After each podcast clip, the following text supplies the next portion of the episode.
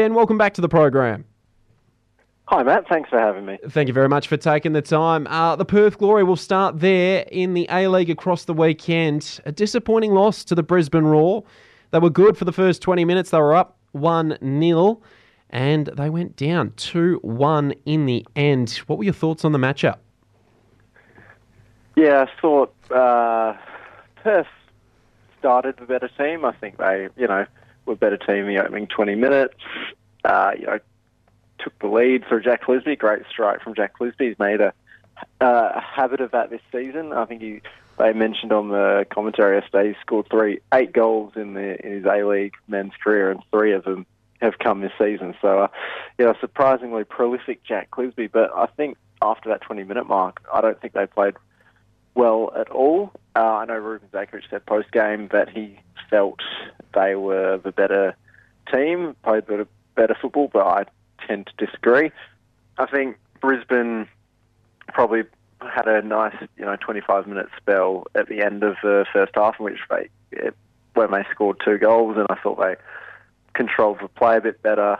Uh, Perth first half particularly seemed fixated with going down the right hand side. You know, pretty much all their attacks were down that right wing, and I. Uh, you know, I thought it was almost to a detriment because by the time they did go left, Jack Clisby actually scored. Um, uh, they'd obviously identified that right hand, you know, their right hand side and Brisbane's left hand side as an area where they could win the game. But um, yeah, I thought I, I, thought it was they kind of overdid it. Over it was a bit of overkill, um, and Brisbane were able to deal with it pretty easily in the end. And uh, you know, second half Glory had a lot more of a ball, but they didn't really, you know, they created a couple of chances, but none too really clear cut. And, you know, despite having the ball for long periods of that game, they didn't do enough to create, you know, clear cut goal scoring opportunities. And, um, yeah, I thought it was, uh, you know, I didn't think Brisbane were great second half, but they kind of did enough, and Glory didn't do enough. So, uh, yeah, a very disappointing performance for the Glory. They're now without win in uh, you know in five games. They haven't actually played too badly over the course of those five games, but uh, you know it's uh, they've just been maybe a bit of uh, misfortune or you know a bit of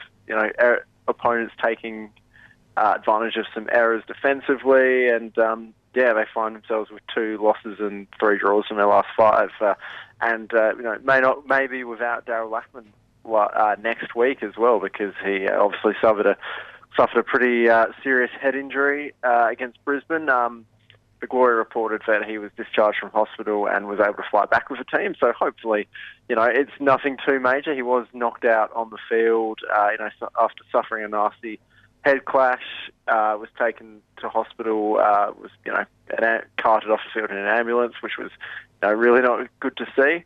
But uh, yeah, but you know, it sounds like he's on the mend, which is you know, which is a lot better, which is really good news. Uh, you know, you know, you're always a bit worried with head injuries, uh, but I do think feel that you know, given the nature of the injury, you know, he may be uh, maybe ruled out through concussion uh, later this week.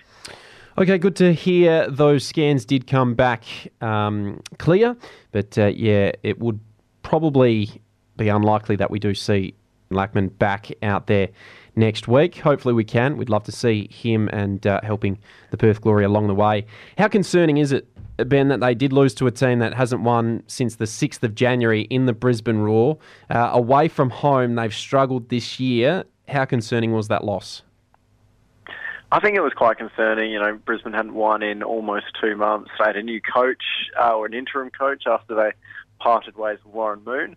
I didn't think, you know, I thought Brisbane like I said, I had a had a nice spell at the end of the first half, but uh, outside of that, to be honest, um, you know, I didn't think they really tested Glory too much, and you know, I didn't think they were excellent defensively either. I just think Glory didn't really do enough to, uh, you know, Brisbane's packed men behind the ball and made it, you know, suffocated the space, but I didn't think Glory, you know, were clever enough in terms of, uh, you know, link up play and you know creating chances in the middle of the field. It was just a lot of crosses, hopeful crosses into the box. Uh, uh, you know, and they have looked to use uh, you know wide areas to their advantage this season. But um, against Brisbane, it kind of fell down, and it does feel like there's a bit of a uh, you know, it.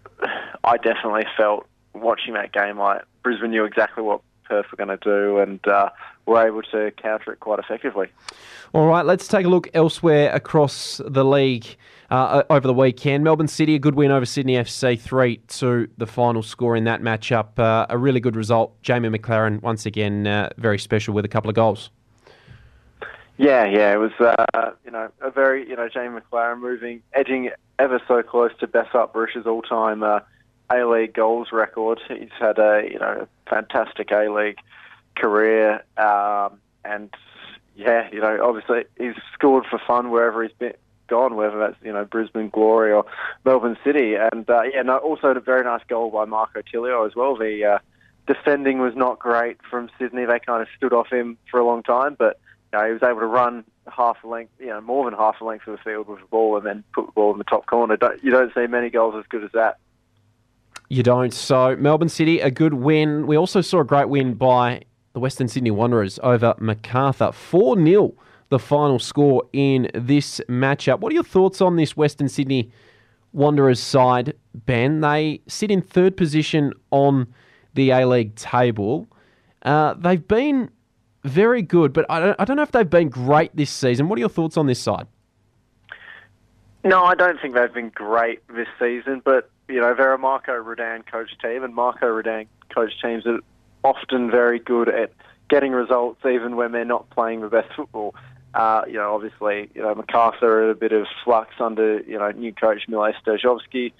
Uh, they, you know, they got beat six one by Melbourne City a few weeks ago.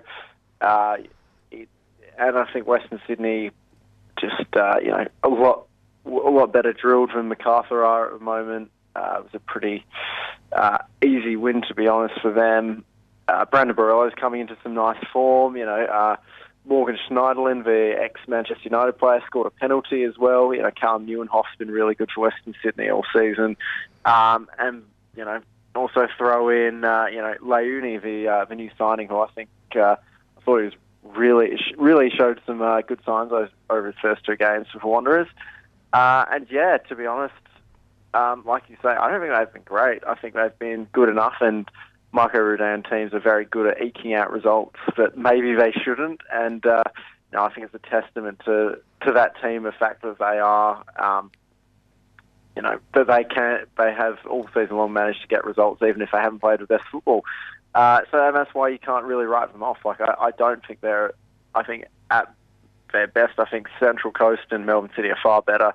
Well, Melbourne City are far better than Western Sydney. I think. Um, I think Central Coast are just better than Western Sydney, but at the same time, you know, Western Sydney are just very good at absorbing pressure from teams and hitting them on the counter and getting valuable results. And you know, after a while, that really adds up. Let's take it back to Friday night. Quality affair between the Central Coast Mariners and the Wellington Phoenix. Central Coast led for the majority, and they really let it slip uh, late in the matchup in the dying stages. Oscar Zawada with a goal to level it at one all. Yeah, it was a pretty uh, pretty hectic game. Uh, now I caught the uh, caught the final half an hour after work. there was a lot happening. I just missed uh, Brian Kaltak's red card.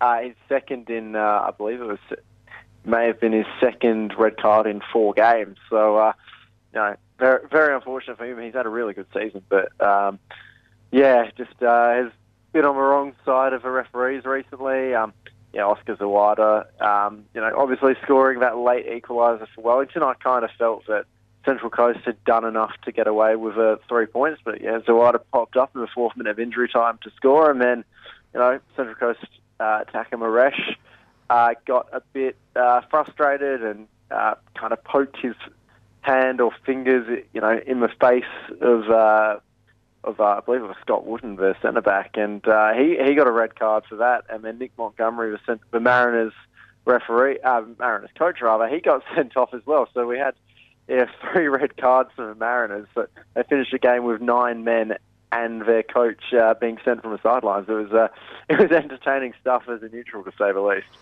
We also saw a win for Western United 3 1 over Newcastle, and Melbourne Victory and Adelaide United tying yesterday 1 all.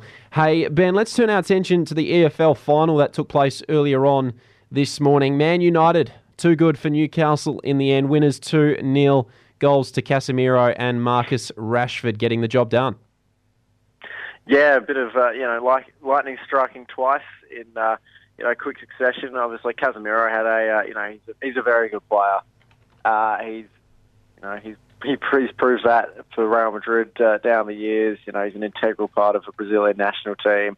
Uh, and yeah, you know, popped up with a goal, and then Marcus Rashford, uh, who is just scoring whenever he wants at the moment. He, he you know, he's unstoppable in, in front of the net at the moment. Uh, you know, if you, I'm not sure what his uh, he would have been paying to uh, to find the, found the score sheet on uh, last night, but wouldn't have been much more than a dollar. He's he is a man in form. He's, you know, I think probably the clubhouse favourite for the PFA Player of the Year year at the moment. Uh, you know, I think Newcastle fought quite hard, and you know the fans especially didn't re- didn't exactly disgrace themselves. Uh, uh, Newcastle actually had sixty two percent of possession, which is you know qu- quite a lot, uh, more uh, almost two thirds of the ball, but weren't able to. Only had two shots on target. Uh, Man United are just able to absorb that pressure and uh, celebrate uh, another trophy to add to the uh, to the cabinet.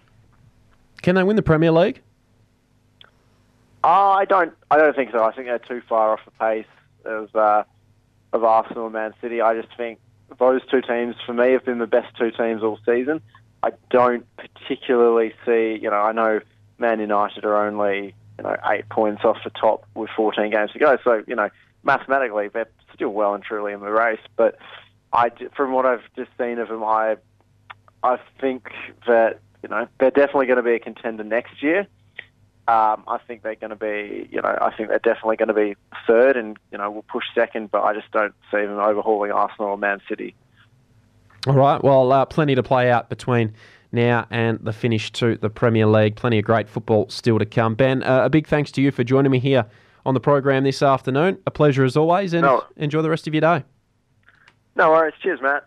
Thank you. There he goes. Ben Smith, football expert and journalist for Seven West Media. I thank him for his time